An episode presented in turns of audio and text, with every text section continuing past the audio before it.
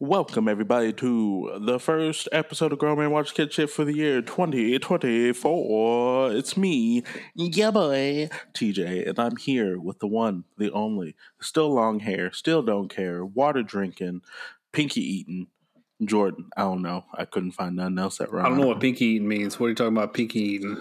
That means you eat pinkies. And here's why I'm mad, because now, like, I'm starting this season. My first line of this season is, I don't know what pinky eating means. First off, you can't blame me for you being mad. How you feel is how you feel. Your emotions are yours. Second off, cut the show. Cut the show. We'll see y'all next time. It's good to be here. It's good to be here. Welcome everybody to another year, another season. And it's good to be here with you, man. I've missed this over the break. For those of you who are new tuning in, TJ and I are best friends, brothers, some might say. And we just like hanging out with each other, and we decided to broadcast it. So this is what you're listening to. How was your Christmas? You know, it was good. It was low key. Good. Great. So this week we watched Migration. And what? Oh, were you wanting to say more? Because you answered my question. I swear to God. Look, you know what? Because you answered. Yo, okay, hold on. So you were expecting a follow-up. Wait. Apparently, Jordan went to sleep in 2023 and woke up in 2024 brand new, because he done forgot how this go. So yeah. Acting brand new up in here. All right, hold on. So we'll start again. I'll ask you, how was your Christmas? You answer, and then I say, what did you do? Right? So how was your Christmas? It was all right. I'm fucking around, man. All right. Yeah, but I challenge you and everyone listening to start doing that. 2024. Don't assume or let others assume that there's a follow-up question when you ask them your first question. That's just mean. How was your weekend? Rude. Oh, great. Okay, good. That's rude. It's efficient. It's efficient. You know what I mean? And I think it also will aid all of those who aren't a fan of small talk. You know what I mean? I mean, there's a way to get out of small talk. Jordan, ask me how my weekend was. How was your weekend? Good.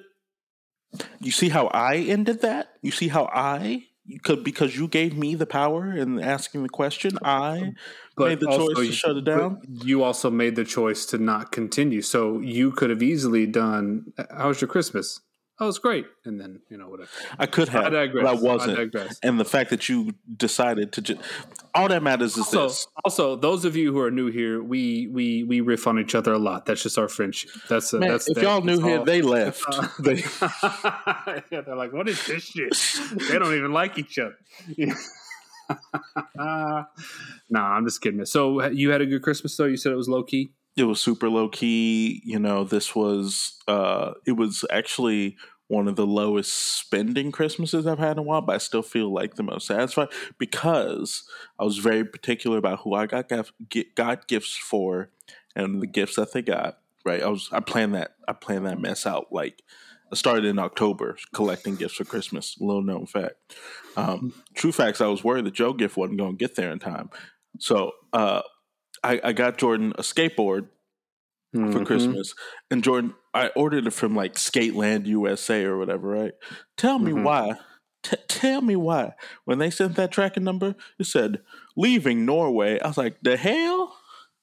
Because you got me a European skateboard. Why is it on Skateland USA? Because Skateland USA and Euroskate are actually like the same. Well, they're not the same, but they're under the same umbrella. Are they really? Yeah. So you ordered it and paid for it with US dollars via Skateland USA, but you got a European skateboard. That's also why I think it was because it came into the box when I opened it, and it said like Euroskate, and like it comes with an instruction manual, which is weird. But the instruction manual, get on it, roll. The instruction manual is written very like European, you know, like well, color is O-U-R and shit like that. Well, that just makes me feel like the whole entire organization is nothing but a money laundering scheme. I paid for it in U.S. dollars. You know what I mean? Regardless. But yeah, but this was a house present year. So every year, instead of us spending a crap ton of money on each other, especially because Taylor's birthday is on the 19th of December. My birthday is in February. Our anniversary is in February. So we just got like a 3-month period where we broke. We ain't got it. You know what I mean? And so this was a gift for the household. Gifts for the house sort of year, right? So like towels and stuff, and we got salt and pepper shakers. We wanted to upgrade our cookware, so we got all new cookware.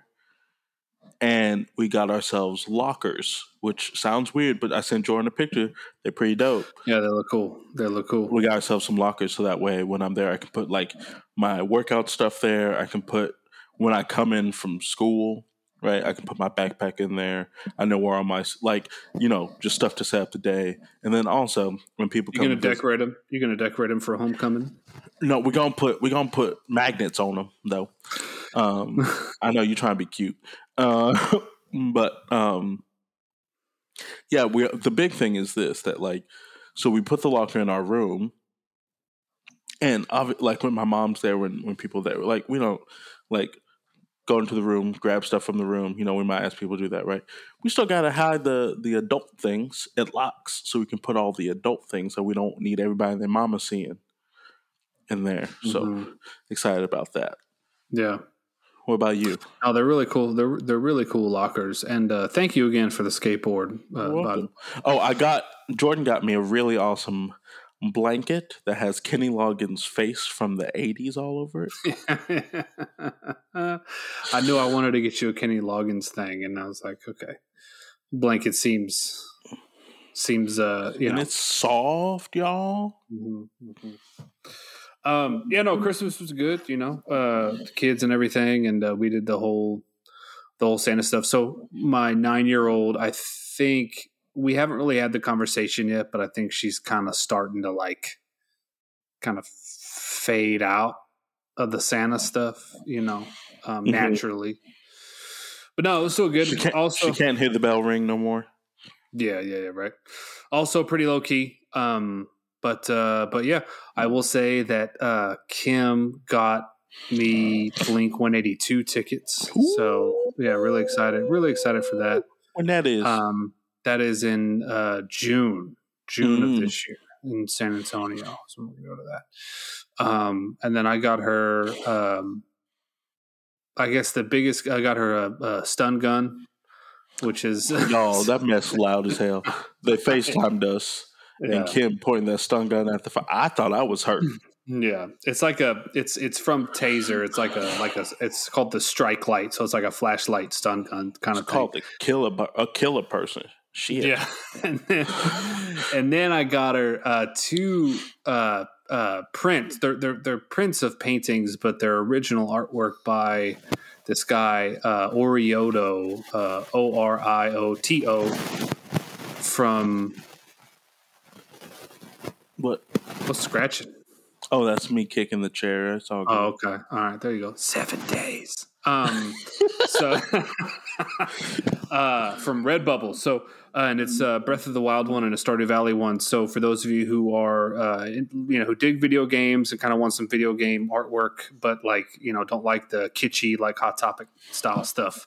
Really cool stuff. And I sent you some pictures of it, and like it looked like artwork you would just have somewhere, and if you didn't know it was a video game, like it just looks like a pretty painting. So I feel like you discovered Redbubble this year, and you're like, hold up, it's good stuff, man. It really is good stuff. So, and also I think, you know, you're supporting, you know, local and or, you know what I mean, like up and coming artists. So a lot of good stuff on there. Yeah, I got yours from Redbubble. I got Taylor's from Redbubble, shit like that. But But yeah, so it is good to be back here. New year, new us, same old us. I was same like, don't lie, really. Don't lie. I'm still trifling. I'm still ratchet. Trifling and truffling, you know what I mean? So we don't ever again. Or as long as you live, don't ever again. We watched Migration. Both of us watched it at the theater in separate occasions. Again, for those of you that are new, TJ is Pittsburgh based. I am Texas based. But right now I'm in North Carolina. Go on and raise up. Take your shirt off. Twist it around and spin like a helicopter. I love that song, bro. You good? Wow. Wait a No, it is a good song. Just it is stomping on my joy. Just stomping on my joy. Joy said, fuck you. Well, I thought, because this movie's about ducks and shit, and I thought this was a pretty good opportunity for not only whatever grasshopper shit you're doing down there. What are you doing? Are you scraping your legs? No, I ain't doing nothing. I feel like this is a good opportunity not only for us to go down memory lane, but for new listeners and old listeners who don't really know the full story, because this movie's about ducks. The first time you and I met, there was a duck involved. This fucking stuffed ass duck. And so this shit, I was like, this is a racist man. We walked into an office that we shared, and I had a taxidermy duck, which I still have, a taxidermy mallard, much like the main mallard in this movie. Still in my office, still at work. The office that we shared, walked in, and I remember walking in, I had my backpack, I had my computer, I had all this kind of shit, and I had this duck. I felt like the new kid in class carrying a whole bunch of shit, you know, and just like walked into the office and laid that down. And the look you gave me was one of shock, suspicion, and pure confusion. Pure confusion. A little. Yeah, you were a little kind of off put. And who knew? Who knew, man? You know I sure as hell didn't. At this point in time, we had known each other from class, but we hadn't had a chance to conversate. We hadn't had a talk. Let alone like work in close quarters with one another in the same office. Man, that office was so small.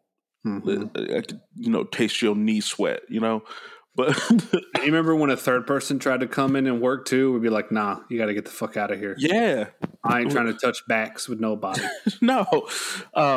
But I mean, here's the thing, and this is well, I don't know what grasshopper stuff you doing back there. Nah.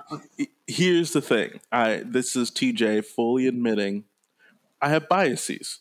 I'm a black man who was born and raised in the South. There are certain things that you just start to look out for your safety, for your comfort. And so when I see Mr. Jolly Green Giant, Mr.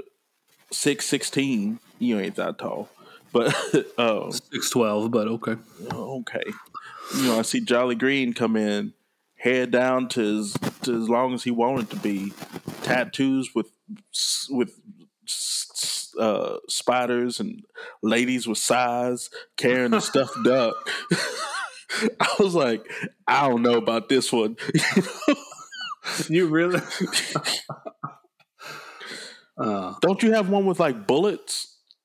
Bullet? Yeah. See, there ain't nothing about that says ally. You know what I mean? Well, I know for a fact. I like to be sneaky about it. I was like, you. I say this with all the love in my heart. You're one of those people that would infiltrate a clan meeting and be like, do we really need to do this? Is this really what y'all want? Yeah. But it's just, I look back at that duck and I just think back at the first time that you and I, again, not the first time you and I met, but the first time that you and I really started getting close and stuff like that. And 'cause I'm pretty sure I said some shit like, what the hell?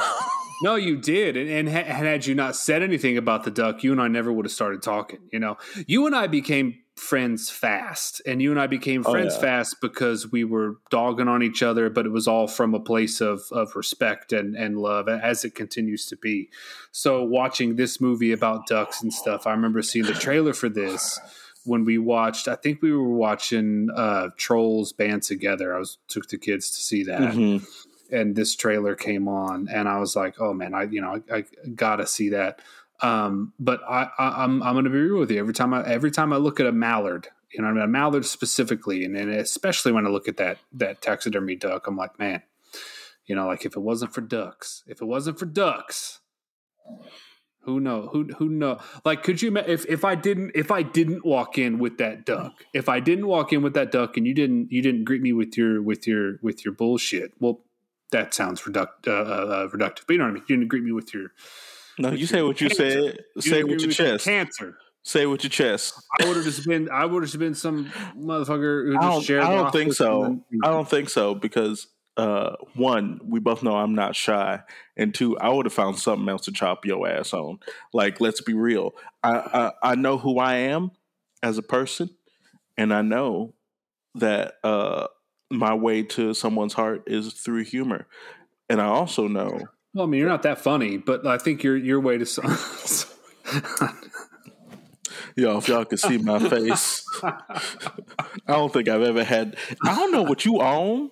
I don't know what you sipping on. It's the first episode. It's the first... Water, bro. It's the first episode. It's the first episode of the year. You know what I mean? What's that got to do with niceness, kindness, your heart? I mean, look. I just said something really nice and kind about how I think, and then you punch it into the sun and stuff like that. You know? Well, if we're talking about our relationship with ducks, so duck is my favorite protein. Period. I love duck. The flavor of duck. I love duck. Man, after watching like an hour and a half movie with ducks, I was like, can I still do these things? Done. The answer is yes, but there was a split second. There was like a. But not if you hear him talk first, right? If I hear anything talk first, I'm scooping it up and we making money. What do you mean if I hear it talk first? What you mean?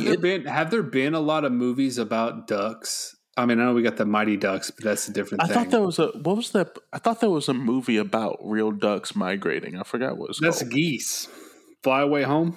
With is it Anna or Anna Paquin? Something I don't know. They Paquin.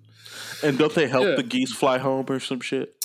Yeah, I can't quite remember all of the particulars of it, but it's like the geese are stuck or stranded. I think they landed in like tar, and their feet are all stuck. I don't know. They're and stuck don't they have stranded. To have like a paraglider that help or something?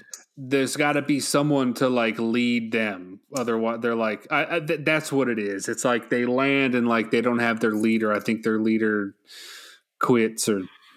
Put in their 2 weeks or something like that. Here's the thing. You tell me not a single other goose was like, I know, you know, I looked at the map. Yeah. I mean, it kind of makes it seem as if goose are like lemmings or something, you know, they're just kind of like, you know, just a bunch of followers. And there's one motherfucker who's nominated as like the leader. But yeah, that movie, movies like that, same thing with like Free Willy. It's like Free Willy exists just so we can see the whale escape, and Fly Away Home exists just so we can see the geese, you know, fly again. In the river Jordan. I don't know nothing else about that song. Friend, you and I, baby. Man, Free Willy. Free fucking Willy. Can you believe they made a second one? That motherfucker got unfree again. At that point, that's just Cousin Pookie. Like, bro, you got out. Why are you going back? Hold on, I left my wallet. You know, in the net with net. Oh shit, that's awful. One other thing I want to talk about real quick is usually we have a segment for this show. We have trivia. We have Kim. Comes in, who is my wife. She comes in and she does trivia. Don't ever again. Now who's stepping on Joy? Me. Now who's stepping on Joy? I'm owning it. Okay.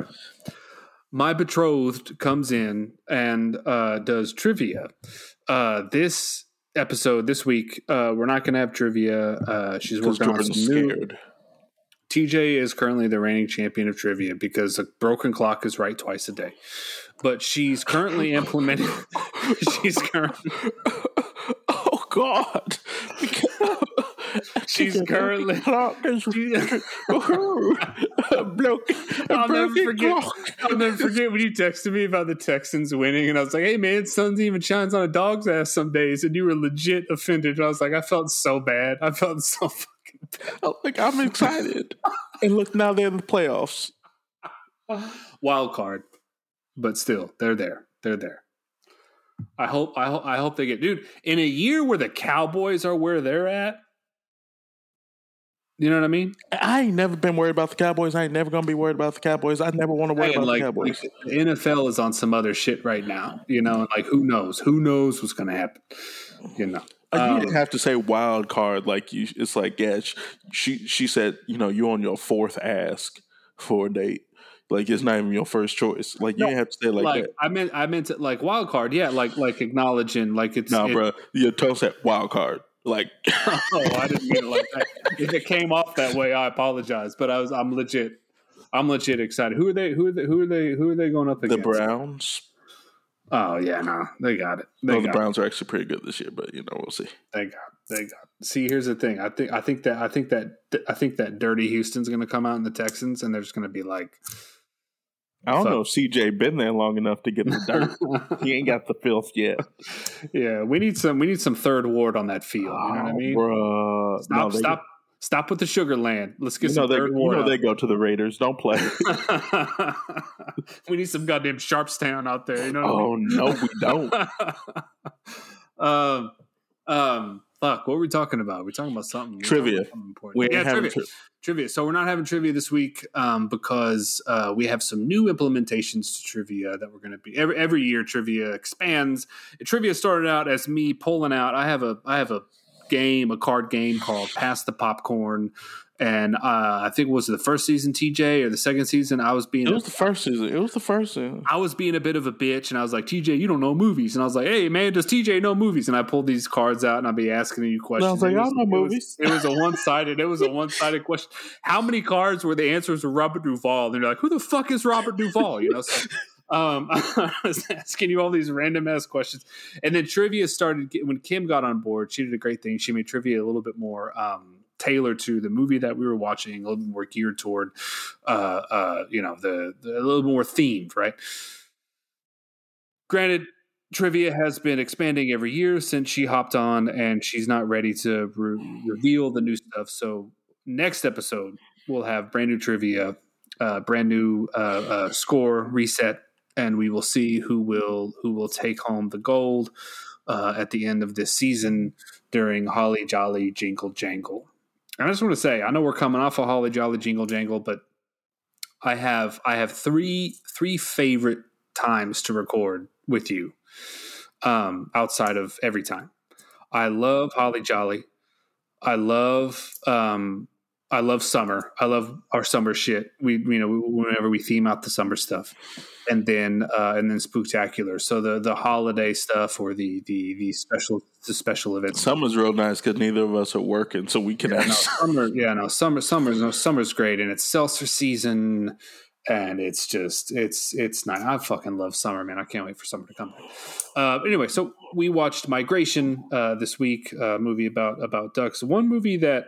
So it's Illumination, and one thing that we talk about when we talk about these sort of established studios with these animated movies and stuff like that is sort of their identity, right?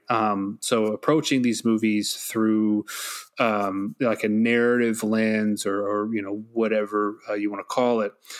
Do you think Illumination has sort of found their identity? Because I remember last time we talked about Illumination, it was kind of like they don't really know what they are yet. Pixar 100% knows what they are, right? Like Disney stuff knows what they are.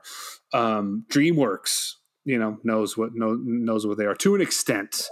Illumination to me has always kind of been that like outlier, you know, where it's like it's Despicable Me and it's Secret Life of Pets and it's random shit, you know, like you never know what you're going to get. I think that they are close. And I think that, well, of course, Illumination is going to make the Nintendo movies from now on, right? There's going to be a Super Mario Bros. 2. There's going to probably be a Donkey Kong movie, right? Like, I foresee a Peach movie in the future. You know what I mean? Like, there's going to be, that's going to be Illumination. Oh, the princess, not the fruit? Or both. Who knows? I don't know you said that. Or both. I'm with you that there does seem to be... I feel like their dependency on Despicable Me is too strong. Like, they're coming out with Despicable Me 4 this year. Yeah. The, you know, the Minions have their own set of movies. They're in development. The franchise that I think had the most hope that I'm still, like, upset at how disappointing I was Sing. Sing 2 was just... Oh, yeah. Sing was Illumination, wasn't it? Yeah, and I just have deep feelings about the fact that they went from let's save this quirky hometown theater to, like, let's go to Vegas and make these stakes life or death. Oh, wait, fame actually is in this place and not at home. Like, it just sends a weird message to me. Mm-hmm. But I think in general, I'm starting to... I don't know. I think that DreamWorks is taking bigger chances. And so I'm more excited by DreamWorks as a studio. Illumination, I feel like, honestly, I wasn't so excited to see this movie because I was like, okay. Like, I think that I'm glad that Illumination has the Despicable Me franchise and has Sing 2 did really well. I'm glad that they have... I'm glad that Super Mario Bros. Did like Super Mario Bros. Is probably, I think, the thing that I'm like, thank you for doing this. Yeah. And I'm glad that they have the money so that way they feel like they can try things like Migration. And we'll talk about if it's successful or not. But I don't know if they... It's the danger of having your identity so tied up in one franchise. You know what I mean? Like, you don't get to be... Like... DreamWorks for a while just felt like the Shrek company, right? You forget that they did Rio. You forget, you know what I mean? Like, so yeah, I think that they have an identity, and I think that the danger of their identity is that it feels inexplicably tied to one franchise, which at this point, bro, the Minions movies just aren't good. People love them. Yeah. So I don't know. Yeah, no, they totally do. And I just want to say real quick on behalf of DreamWorks, I mean, you know, after watching Trolls Band Together. And they did The Bad Guys, which was so good. DreamWorks, like if Disney, I am not an adulterer. I'm going to put that on our front street. But if Disney is my wife, DreamWorks is my mistress. You know what I'm talking about? Like it's I kind of feel like it's that same, like DreamWorks is putting out like, good shit lately. And when we watched Band Together, first off, I walked out of that movie being like, you know, amazing trilogy, you know, the Trolls trilogy, better than the Godfather trilogy. I'll die on that hill.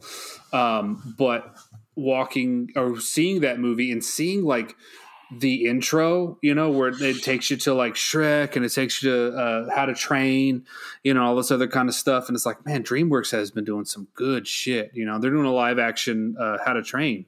That's going to be coming out. So, but yeah, I think with Illumination, one thing, and this has no bearing on our scoring of the movie, and we'll get into the nitty gritty stuff for the second segment. But one thing I appreciate about Illumination, and this movie is no exception, they just really try to go for humor, you know, and there's not, and whether it falls flat or not is one thing, but like their intention is like, we want to make a funny movie that's not going to inevitably take audiences to that tearjerker, emotional, you know, kind of moment. At least not yet. You know, there have been some, like I remember Mario had that moment where he's like fighting Bowser in Brooklyn. You know what I mean? And he's like he gets there and he sees a picture of him and his brother and all that kind of stuff. But even then, it's like that moment was a you blink and you miss it. you know, right. And it's not this huge thing. Now, whether that's to certain stories' detriment or not remains to be seen, but I do appreciate the fact that Illumination is kind of doing their own sort of thing. They're not even trying to dip their toes in that Pixar water of like, we're going to give you something that's funny, but also packs an emotional punch.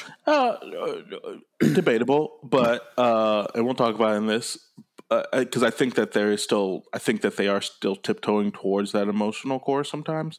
But I think that the thing that I like most about Illumination films is that, for the most part, I can tell by the look that's an Illumination film. You know, like how the people look. Yeah, like, you know, the people in this look like in Minions, which have the same sort of roundness that ties into the Grinch movie, which has the same sort of aesthetic of the people in The Secret Life of Pets. Like, you know what I mean? Mm-hmm. Like, as opposed to, I think a lot of times, especially when we watch 3D animated films by some of these smaller studios, when they try to go for the hyper realistic and look at all the stuff on screen at once, right? It feels like they're chasing something that they're not going to attain, right? The reason we liked The Bad Guys was because this looks different and it knows what it is and they're riding with it, right? We like Trolls because we're like, it looks different, they know what it is and they're riding with it. You know, Home did the same thing. We haven't done Home on the podcast, but like, I think it's really good. Puss in Boots. It looks different. They know what it is and they're riding with it. You know, that movie was so fucking good. The Last Wish is so good.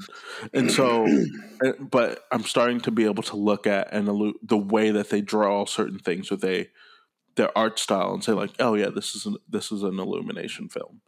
You know, the same way that we look at Pixar, we're like, each movie has a different art style, but the fidelity is so high, right?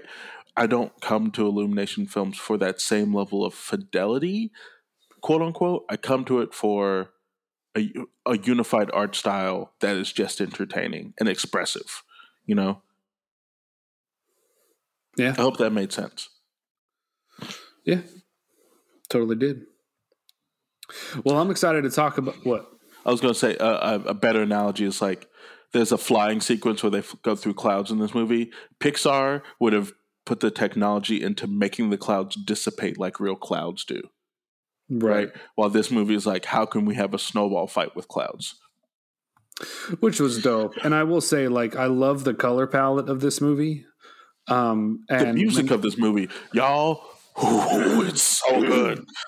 And when they were flying, I was like, this really feels like I feel like I'm migrating with these ducks, you know, like it was really cool. That first sequence where they take off. Yeah. It was really cool to see on the big screen. So, but yeah, I think this is a good time to go get our drinks, come back and talk about all things migration. So we will see you back here momentarily. And we're back, Jordan. How was your trip to the fridge? You know, I flapped my wings and flying V'd my ass down there, and I got something. This is a Voodoo Ranger from New Belgium. This is their Juice Force IPA. So it's got some I think like orange stuff in there. The can's orange. Honestly, the can is kind of like the same color scheme of the movie, you know, and it's got clouds on there.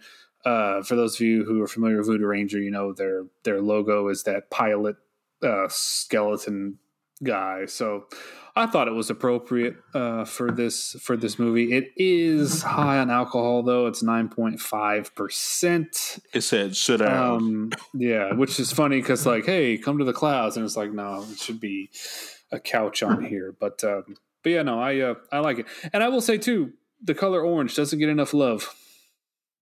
True. It's a good color. It's a good color. What do you got? I am drinking an Austin East Ciders, but because I found they have light ciders now. They're still 4.2% alcohol, but they're only 100 calories, and they have an interesting flavor. So I have blueberry yuzu. Blueberry what? Yuzu. Yep. That's juicy. It's very good. So, you know, I'm excited. Shall we get started talking about Migration? Yes. So Migration hit theaters December 22nd, 2023. Part of the reason why we're covering it first is because we weren't going to cover it during Holly Jolly. It ain't a Christmas movie. But the budget was $72 million. Guess how much money it made, Jordan? $65 million. $153.1 million. Oh, damn. So it was a success. Yes. Okay, good. Yes. Good for this movie.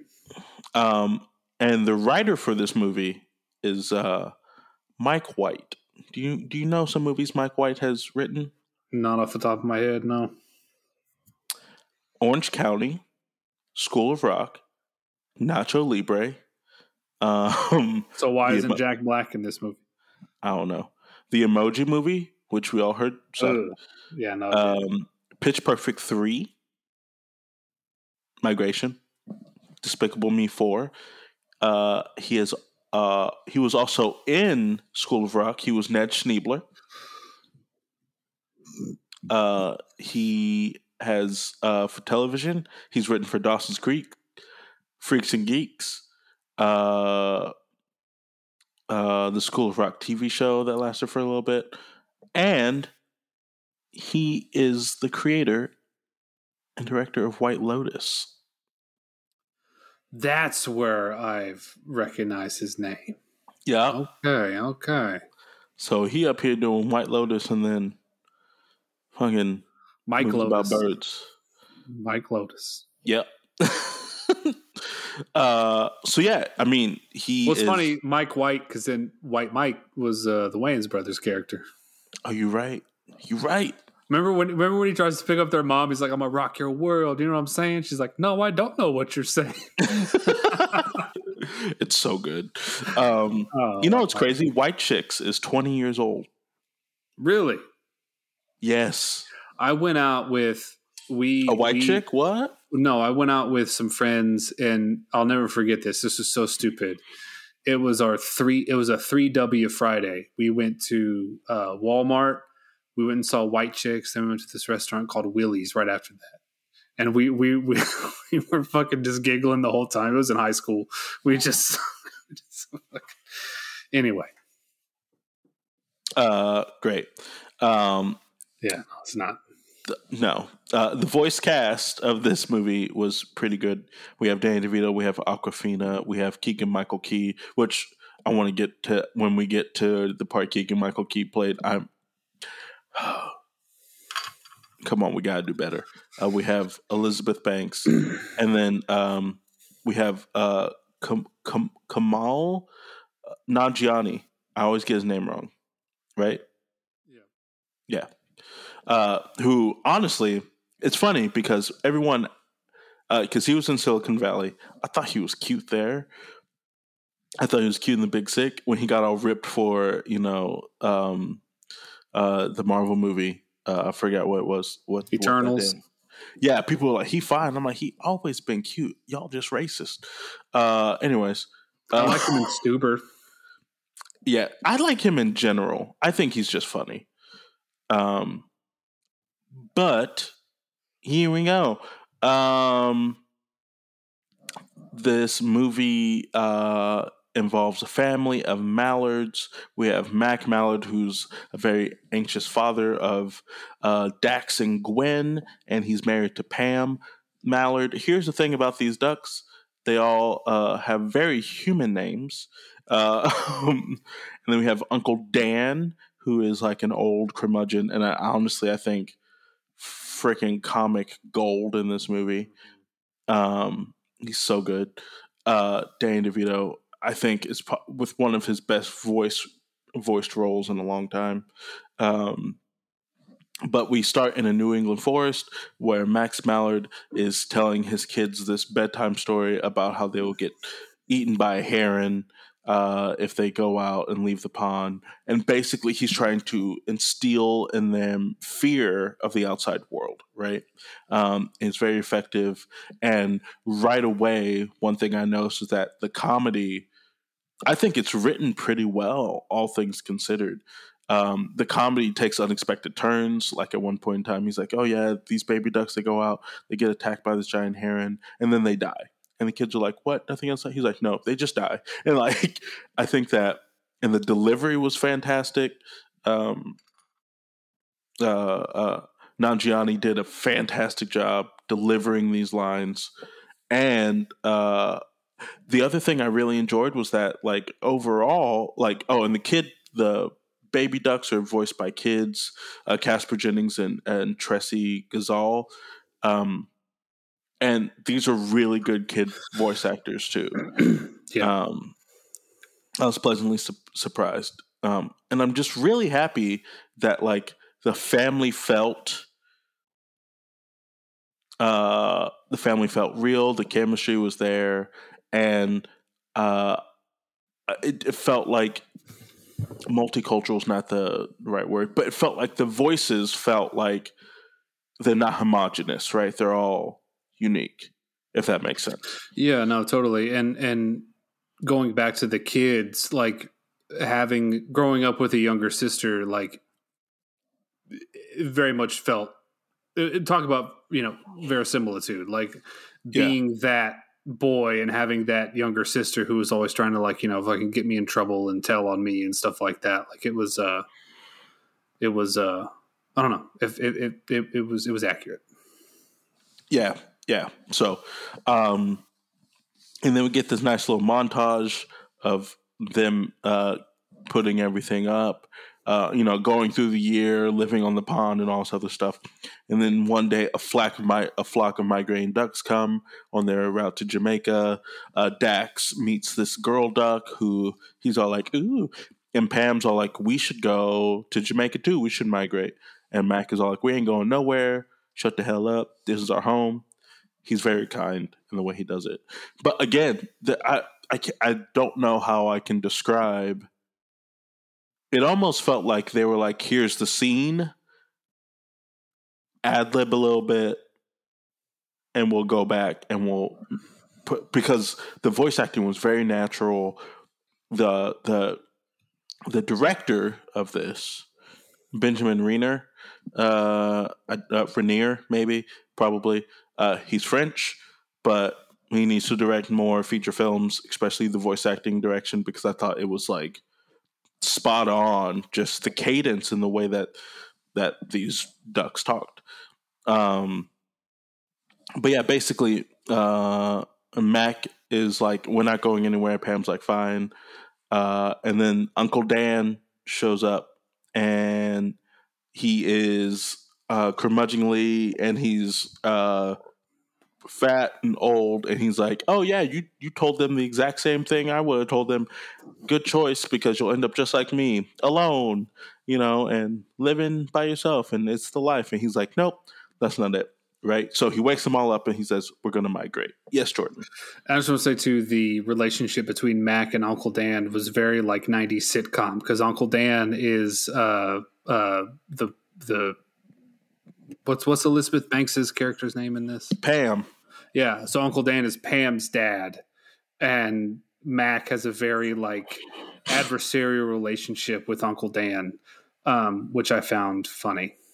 Yeah. He's all like, at one point in time, they're like, Dan could die. And he's like, oh, he had a good life. Yeah. Right. Like, yeah.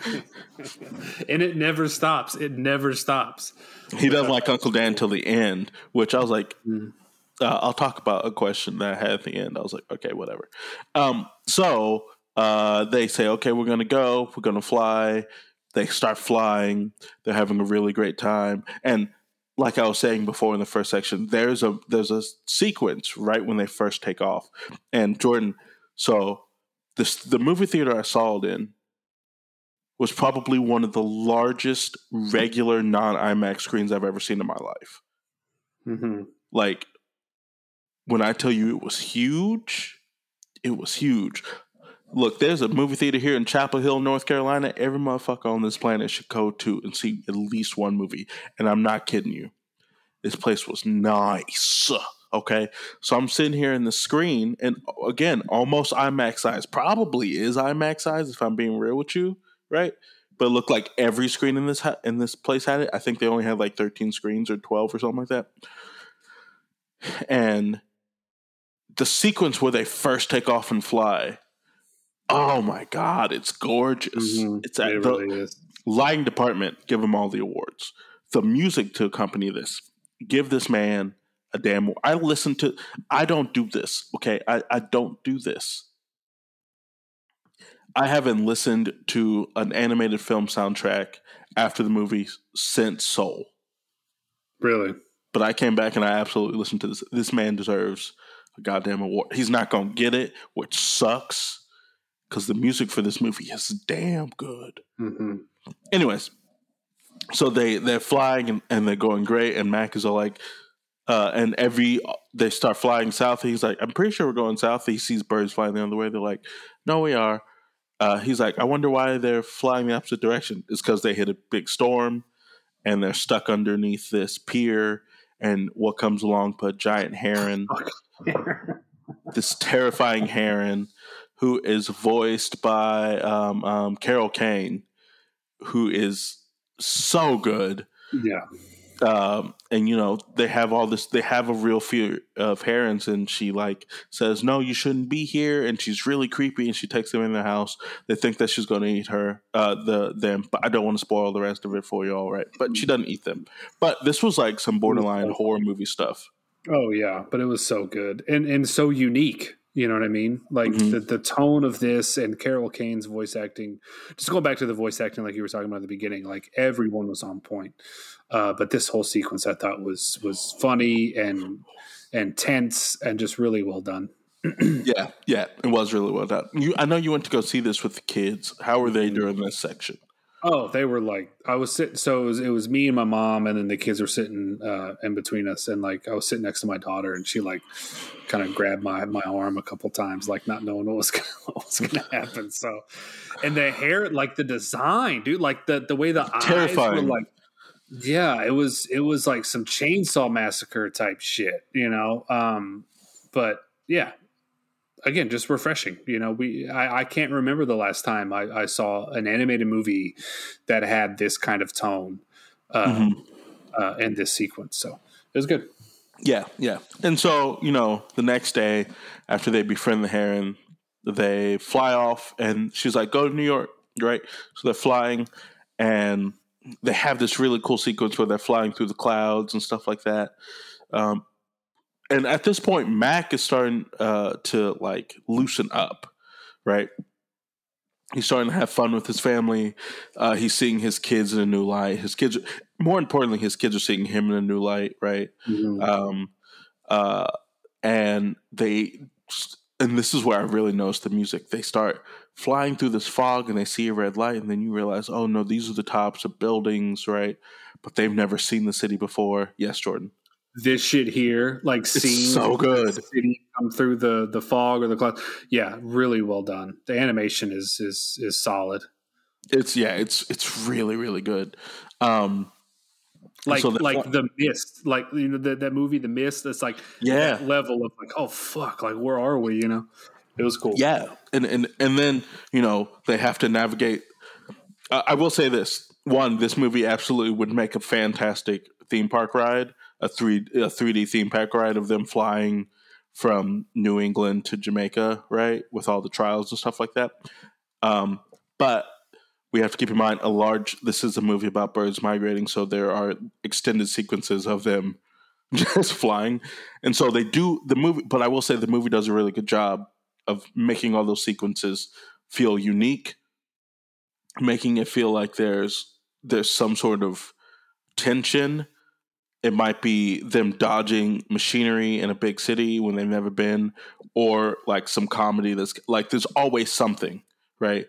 That makes it feel like, okay, we're not just padding time here. By the way, they go through and they crash a little bit, and they get lost.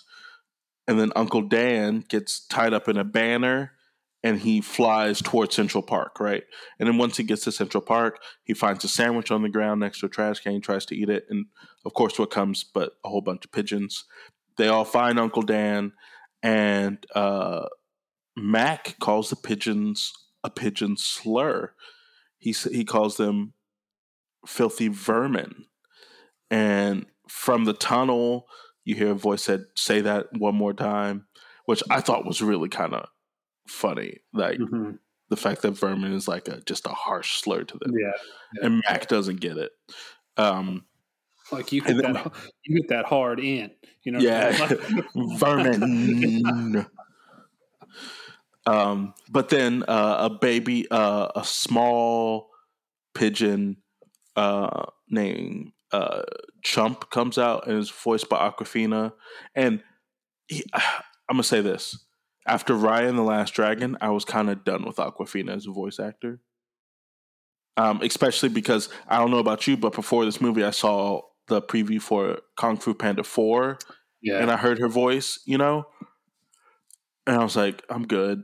But this is probably Awkwafina's best voice acting role for me. It was a mixture of the character design really fitting with her voice, which Raya didn't have that. I was like, ain't no way this the dragon sounding like that, because Awkwafina has a really distinct voice, similar to Natasha Lyonne.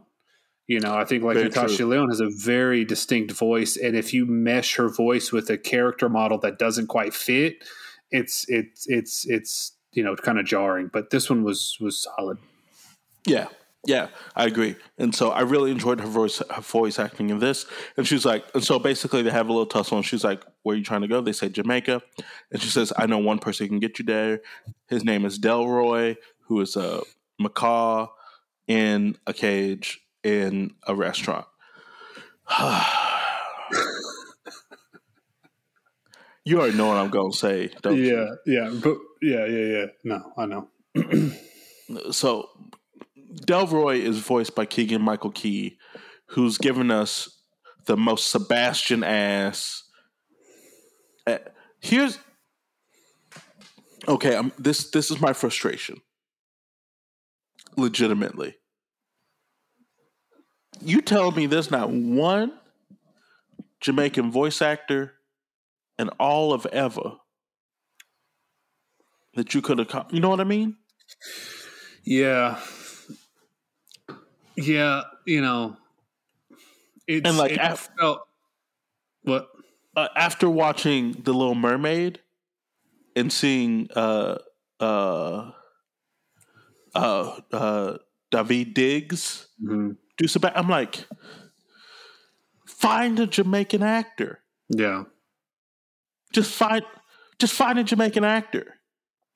Yeah, because I feel that the Jamaican accent for non-Jamaican actors, it delves into like a caricature or almost like an impression. Yeah. And the cadence is lost. Because, I mean, they didn't... And I don't know... how much of the writing catered to Jamaican, slang or colloquialisms, stuff like that. Like, I don't know. I just feel a Jamaican actor would have brought a little bit more to it. And it's not hard in this day and age. It's really not. And that's no slight against Keegan-Michael Key, because I really do like Keegan-Michael Key, but I don't know. Yeah. And for what it's worth, he did a good job for what he had. And I'm also not saying, also we live in the world of theater. We understand that a lot of times individuals have to put on accents for regions and ethnic groups that they don't necessarily represent. I am not saying these mofos who are doing The Lion King are not, you know what I mean? Like, I'm aware. But also like that's theater. So respectfully, if someone was doing a play set in Jamaica, and they needed an all-black cast, you know what I mean? And let's say they look to you or someone else. And it's in Tennessee, okay. Yeah, hey, do a Jamaican accent. But this is film, dude. You can't pay, you know what I mean? This role, this Delroy role, it didn't need to be voiced by some well-established, do you know what I mean? Right. Voice actor, just find some. And I always wonder in these situations how much of that is the studio's we need another name. It could be, yeah, could be, because it's a whole different set of issues, you know, that they gotta, or I guess a whole different set of hurdles that they gotta jump through. But you know, I don't know. I just think I'm a big fan of when movies hire actors. Like, what would have happened, TJ, if they hired like a Jamaican actor who was nobody? And then because of this movie, it's clearly successful. Now this actor has something under their belt, and then they can go get other work done. Right. You know? Keegan-Michael Key ain't starving for work. No. I mean, it's no different than like what? And when Disney did Moana, they're like, we want someone with Hawaiian ancestry to voice Moana. Yeah. Like, we want the cast to represent the... And guess what? They like, let's audition. We found a nobody, quote unquote. Mm-hmm. And like, oh, dope. She killed it. Like, He didn't have to sing. There was not like... Yeah. I'm going to continue to live in confusion with this choice. I think a lot of it probably was studio pressure. Mm-hmm. And again, I'm not trying to take anything away from Keegan-Michael Key's performance. I don't want to do that but I fear that when you put on such an accent that feels like it is a holdover from the caricature that was Little Mermaid, that was absolutely played up for, like, you know what I mean? Like, so Sebastian's in the same waters as Flounder, but Flounder ain't got no accent. Like, whatever. But look at – this is a movie we'll never talk about on this show other than now. I always think of Captain Phillips when we talk about stuff like this because they hired that Somali actor to play a Somali pirate, and it's like – no one knew who he was, but it brought so. Have you seen that movie, bro? Like it's so he's fucking so good, like, and it's and because of he's not terrifying, but his role is terrifying because of what he's doing, and just that level of authenticity that it brings, rather than finding just of an African American actor to play that role and put a Somali accent. You know, it's like when that one movie had Don Cheadle play. A person from the Middle East. You know what movie I'm talking about? Hotel Rwanda? Not Hotel Rwanda. He's not Middle East, but it's... No, but there was one movie where they had Don Cheadle just play like a Middle Easter. And I was like, what's happening? What's happening? It's, it's giving Scarlett Johansson in Ghost in the Shell. You know what I mean? Like, dude, she's trying to fucking make us forget about that shit. I will never forget. She's trying to Men in Black, Red Dot, everybody on that shit. I will never forget that. I was like, what the hell are they doing? Again, I don't think that. That's some Fisher Stevens and Short Circuit shit right there. Yeah, I don't think that movie would have gotten made without Scarlett Johansson, but still. Regardless. And just like, don't make the movie. You know what I mean? Here's the thing. I think like Ghost in the Shell, like, dude, give all that money to charity. You know what I mean? Like, give all that money to the fucking poor. You know what I mean? Like, don't even. You know what I'm talking about? Like, don't even make the fucking movie. If you can't make it right, don't do it. Just give all the money away. You know? I don't know. Regardless. All this to say, Keegan-Michael Key does a good job with what he has, but Hollywood do better. Yeah. But they break into this place, and he's like, yo, I could tell you where Jamaica is. He tries to give them direction. They're like, can't you just show us? He's like, I can't leave because my owner has the key on him at all times. And he's this crazy chef and all this other stuff. And then starts this. So Mac is like, I'm going to go get the key. And, first Dax is like, I'm going to get the key. And Mac is like, nah, fucking chill. I'm going to get the key. So he goes to try to get the key. Pam, she shows up too to help him. They get the key, but chase ensues. It's salsa night at the restaurant or whatever, so they have to salsa their way through the dance floor. I'll say this, though. This salsa version of Survivor by Destiny's Child hits. Yeah, it does. This, man, I was like, okay. Is this on the soundtrack? It's on, yeah. So, there's the official soundtrack, and then there's, like, the soundtrack. Yeah, it's on the sound. But I was like, this hits. Yeah. This is one. And so they... crazy chase sequence ensues where there's this like this chef that's like Gordon Ramsay meets Bobby Flay meets Guy Fieri meets right. And he don't speak, does he? No, he doesn't speak. I love that choice. I don't think any of the humans really speak. I love that choice. Except for the singing. Yeah. Yeah. And so basically they free Delroy and they free him and he's like, I'll take you to Jamaica. Let's go. Right. Then they're flying. The little baby duck Gwen, she has to stop for the bathroom break because she's too scared to poop in the sky, which I thought was kind of cute. Yeah. And she's like, and they stumble on this entrance of what looks like a duck cult, right? But it's a place full of Pekings, the tastiest duck. I will say this, full of Peking ducks, and they're at this resort, and basically they take this as like a little vacation. They're like, oh yeah, we can stay here. But who shows up but the chef? This is okay. Yes, Jordan. I was gonna say if the heron sequence gave off Chainsaw Massacre vibes, this was like some Midsummer type shit. Oh my gosh. I was like, what is this cult that y'all are doing? Stop it. Because you see they're going through, because basically it's a cage-free farm, right? Mm-hmm. And for all of you all out there, I'm just going to say this right now. Okay, it's 2024. All right? So new us, same old us, whatever the fuck. If you're going to do it, do it. Don't worry about cage-free, because even the cage-free ducks are getting killed. You know what I mean? Like don't be bold. That's bold. But that's what the movie's showing, right? Like they're all having a great time and everything's great. And you saw they're on the teeter-totters, but like the scales, and shit like that. I knew from the jump. I was like, these ducks are getting rounded up to slaughter. These 100%. I just want to say that Jordan's opinions does not reflect the opinions of Grub and Watch Kids. And that's fine. But I'm just saying, like, hey, if you're gonna do it, do it. If you're not gonna eat meat, don't eat meat. That's fair. And so here they are. But sure enough, the chef shows up and he's buying all the ducks from this, little mom and pop who run this duck sanctuary farm type place, right? But Dax sees the chef. He's like, "Don't go. Stop, everyone." He's trying to rescue everyone after Max said, "Everyone, like, chill out." Like, Dax goes back.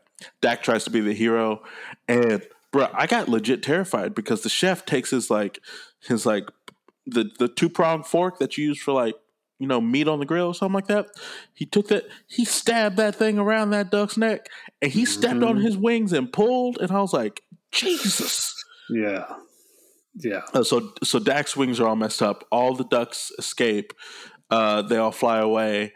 And they think that they've gotten away, right? And, of course, Mac is all like, bruh, what the hell you doing? What's wrong with you? I told you to stay back. Like, I don't need your help, And Dak is all like, but I can help. He's like, I don't give a fuck. Do what I say, not as I do. Which, in this case, I was like, yeah, he right. And they think, and they're like, we're just going to rest. It's all going to be good. So, but Dak and Gwen have a moment, like, far away from the group. And who shows up in a helicopter? And it's the chef. This is the thing about this movie, though. I wonder, did it need a villain like this? I don't know. Because the villain comes in so late. Yeah. He's effective while he's there, but part of me is like, bring him in. Like, I don't know. I don't know if there's something about this. Yeah. Yeah, I don't know. I honestly, I didn't think we were going to get this segment. I didn't know. All I knew about this movie was what the trailers were showing us. And I legit thought this was going to be a movie about a family of ducks who gets lost in New York, and they got to find their way. And whenever they left New York, I was like, oh, wait, there's more. Like, what else is going to happen? Right. I guess bringing that chef back is a way to make it kind of cohesive. But, I almost wonder what this movie would have been like, TJ, if it was kind of like a danger around every corner. Like that's the thing. It felt like a family road trip film. It felt like a family road trip film that would star Kevin James, where every stop is the thing. But then all of a sudden, it felt like the family road trip film that says like, oh, they pissed off that motorcycle gang 2 stops ago, and the motorcycle gang has dedicated the rest of their weekend ride to chasing them. You know what I mean? Right, right. And it's like, you know, they needed to get Dax's feathers off because of what happens later, but it's like, could they have done that some other kind of way? Yeah. Here? Yeah. And almost to the point where I was like, maybe the last thing should have been the chef, right? Because all that could have happened in one secret. Who knows? There's 1,000 different options. But the chef comes, he's in a helicopter, he finds the ducks, and he scoops all of them up except for Dax and Gwen. And there's the sequence where Dax realizes, like, oh, all the feathers from Delroy have kind of fallen off, and him getting captured along with some of the other ducks. I'm going to put their feathers on me.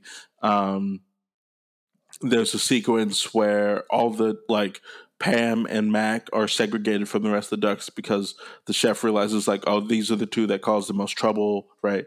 But they dance together to, like, escape. And the funniest sequence in the movie, though, happens here. So all the ducks rebel against the chef, and Uncle Dan is being, like, loaded as a gun by Delroy, and that mess was hilarious. So the next part is the part.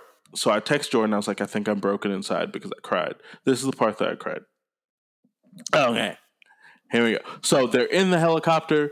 Pam and Mac are actually still in the cage. A button is accidentally pressed that opens up the bottom of the helicopter. You know, like, it's almost like an army helicarrier. You know, the one that would, like, drop a tank with a parachute or some nonsense. Operation Dumbo Drop. Yeah, it is like an Operation Dumbo Drop helicopter.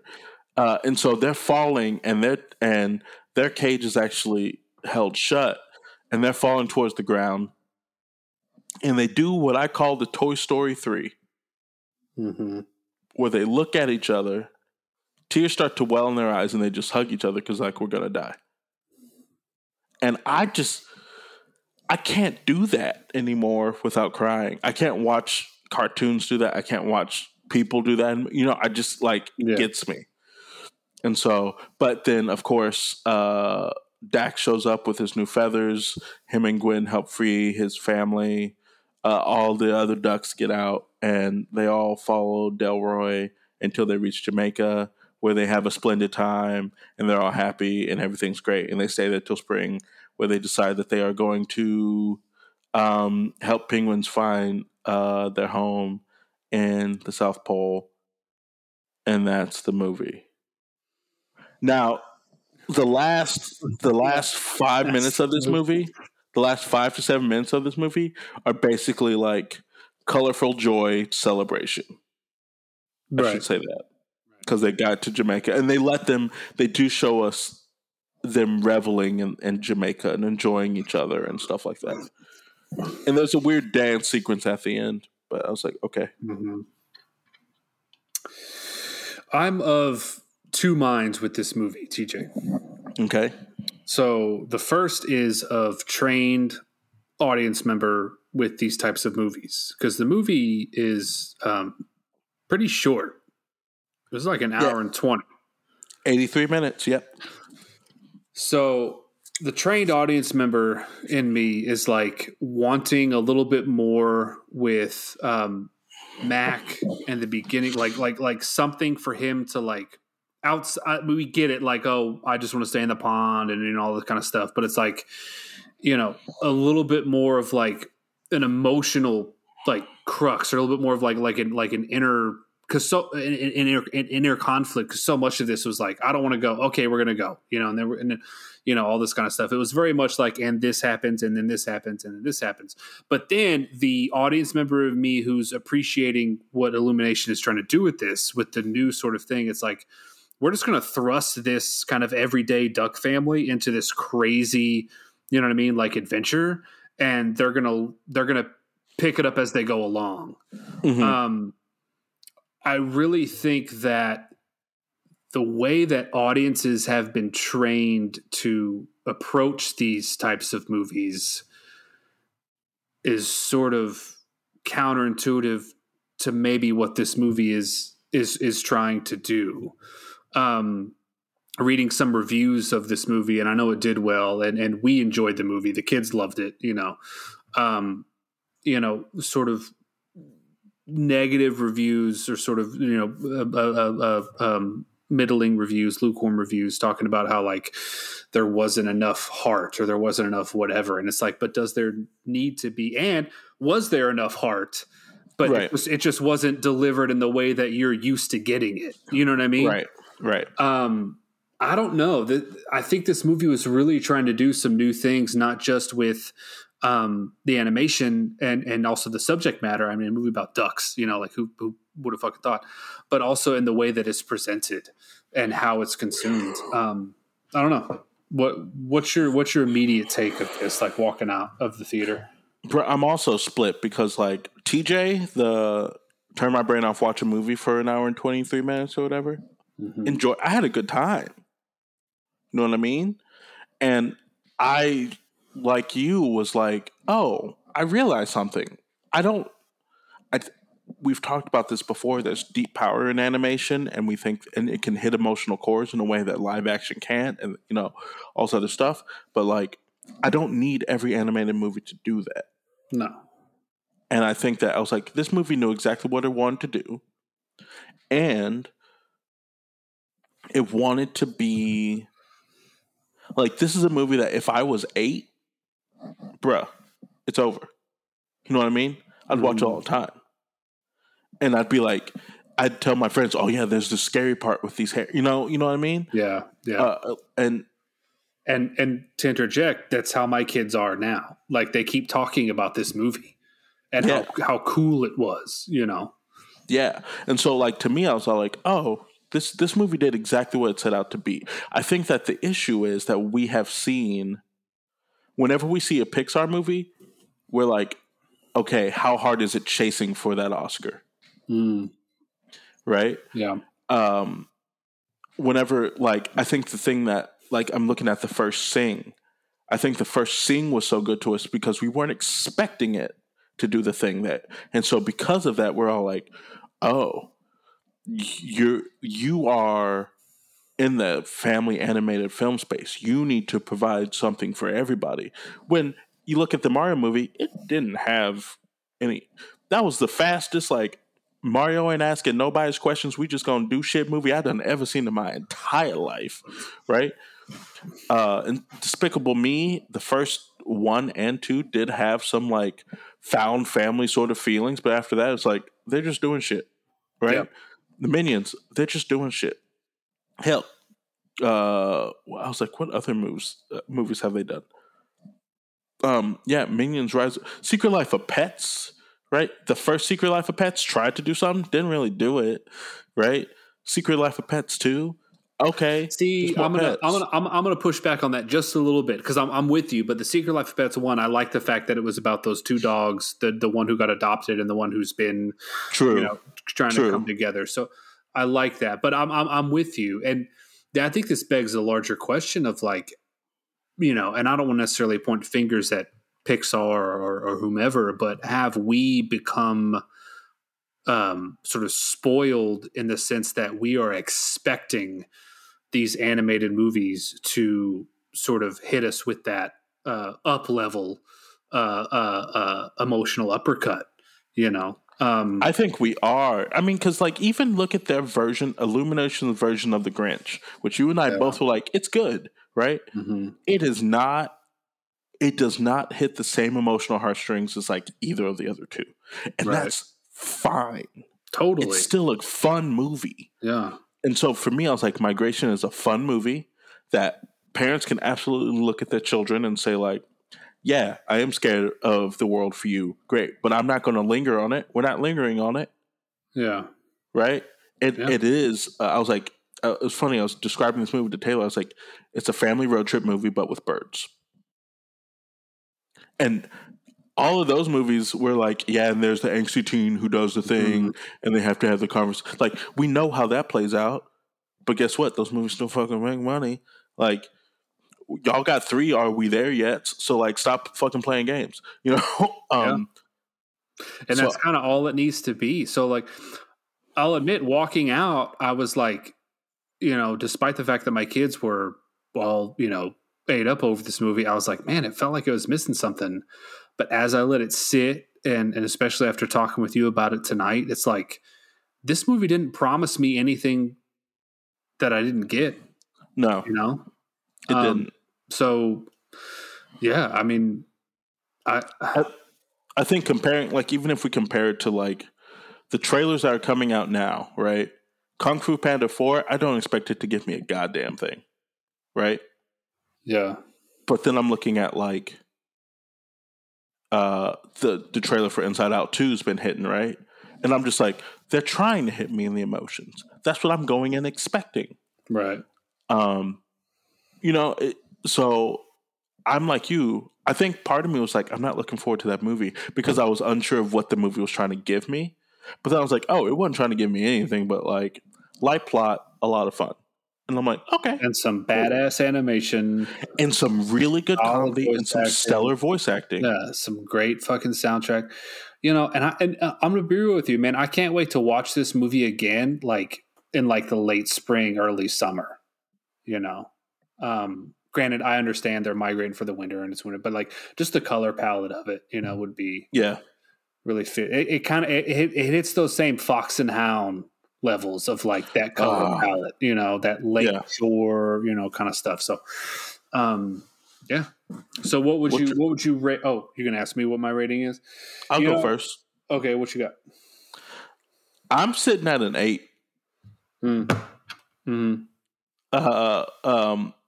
Mostly because, again, this movie isn't like Rock'em Sock'em Robots, hits me in the heart. Well, I did cry because I'm just having a moment in my life with, like, people accepting death in this weird way, right? But I was like, oh no, it was fun to the point where I was like, this is bold of me. I was like, I'd see this in theaters again, mostly because I was like, it was gorgeous. And the soundtrack is dope. You'd want to take people who ain't seen. Like, I bet you want to take Taylor to go see it and shit like that. Yeah. Yeah, I'm like, this was fun. And it's also a movie that, like, if my sister or my siblings-in-law or, like, anything, like, hey, do you know a kid? I'd be like, Migration's good. Yeah. Right? Yeah. And I'm going to say this.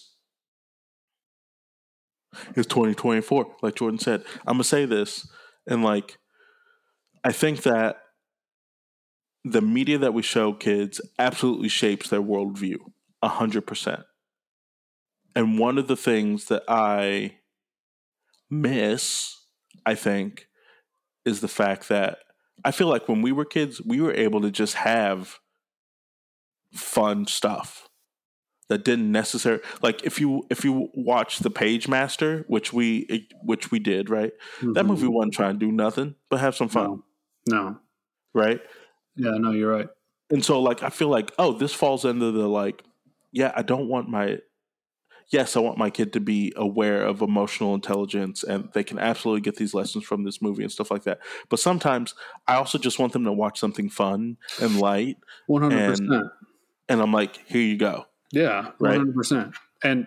And to that, I mean, you know, as a parent, it's like, look, none of these movies are imparting things that I don't want my kids to be exposed to, or, you know, they're not, you know, preaching, you know, nefarious negative shit. But it's definitely come to a point where it's like, okay, do I want a movie to be the first thing that introduces my kids to these things, or do, like, I want to be the?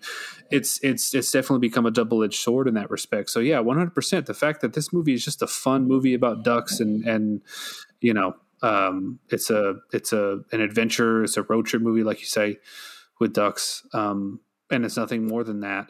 I'm right with you, man. Like 8, maybe 8.5, but I'm going to go ahead and stick with you. 8 out of 10. You know, this movie does what it sets out to do. Nothing more, nothing less. And also too, with regards to the length, it's like, bro, this is a movie that you could go, like you're talking about with your sister, you can go like, hey, we're going to go grab lunch. We're going to go see this movie. And then, like, we still got, you know, so much of the day left, you know, after. So, and that, I think, too, is something to note, because a lot of these animated movies, bro, these 2 hours. It's a long time, you know. So, like, I saw this movie at 2:00 previews, which now lasts half an hour, right? Yeah. The last half an hour again, we're back, right? The movie proper started at 2:30. I was still walking out there at 3:45, and I was like, "Cool." You had the whole rest of your day, you know. So yeah, I was like, "All right, cool." Mm-hmm. Yeah, I'm really surprised by this movie. I'm really surprised by the way the soundtrack hit. And again, I don't think it's anything. Yes, we're giving it 8s. I don't think it's one of those like earth-shattering, your worldview changes type of movie. But I think that, like you said, it does what it set out to do. It's a great, just fun family film that's not asking for a heavy lift from anybody. And the voice acting is probably some of the most stellar voice acting I have heard in a non-Disney movie. And like, since The Bad Guys. Yeah. Yeah. So we definitely recommend this. Go check it out. In an age where, streaming definitely plays a part, and when this hits, y'all stream it. Yeah, and and on the biggest screen you can. Yeah, and turn the lights out. Turn the lights out. You know what I mean? Let those colors pop, and you're because the color grading in this movie is really so good. And Danny DeVito, I'm going to say this. When Danny DeVito dies, I'm going to legit be sad. It's going to suck, man. It's going to suck. Because I feel like the older he gets, the better he gets. Danny DeVito's been one of those, mainstays in all of entertainment for so long. Yep. So, yeah. But I'll go check it out.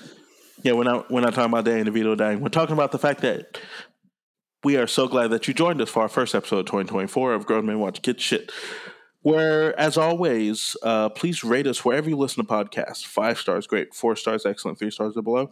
We will. I don't know what we're going to do. We're going to take it to that Peking duck farm.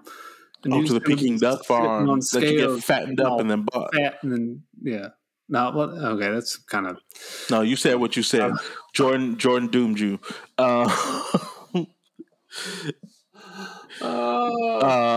We are so grateful that you have decided to join us. Please reach out to us on Instagram or Facebook. You can email us at grownmenwcast@gmail.com. You can leave us a voicemail by hitting the button in the show notes. And as always, we hope that you take care of each other throughout the year. We hope that you had a fantastic holiday season. We hope that you stay crispy. Stay crispy, y'all. And we will catch y'all next time. Jordan, what bird would you be? Short of a mallet, I'd either be a hawk or a vulture. Yeah, you'd be a vulture. That makes sense. I do like vultures. I got a vulture tattoo on my arm. I know you do. Another reason why I was like, this man. Don't care. What bird would you be? A skylark? No. A blue jay? Honestly, I probably would want to be a heron. They're gorgeous. They are pretty birds. A crane would be cool. A flamingo would be, I'd be like, why the fuck am I this bird? Yeah. But like a crane or something, I think that they're just so majestic. And you don't have to worry about people trying to kill you to eat you. No. A pelican would be fun. I don't think a pelican would be fun. Just to have that. But I hear pelicans are fucking mean as shit. They're dicks, yeah. I'd want to be an elegant bird, you know? I wouldn't want to be a penguin. No, not for anything. I got these wings and I can't do nothing. No. And I got to worry about seals? No. Yeah. So yeah, I think a good, maybe a 4th Thunderbird, be that bird too.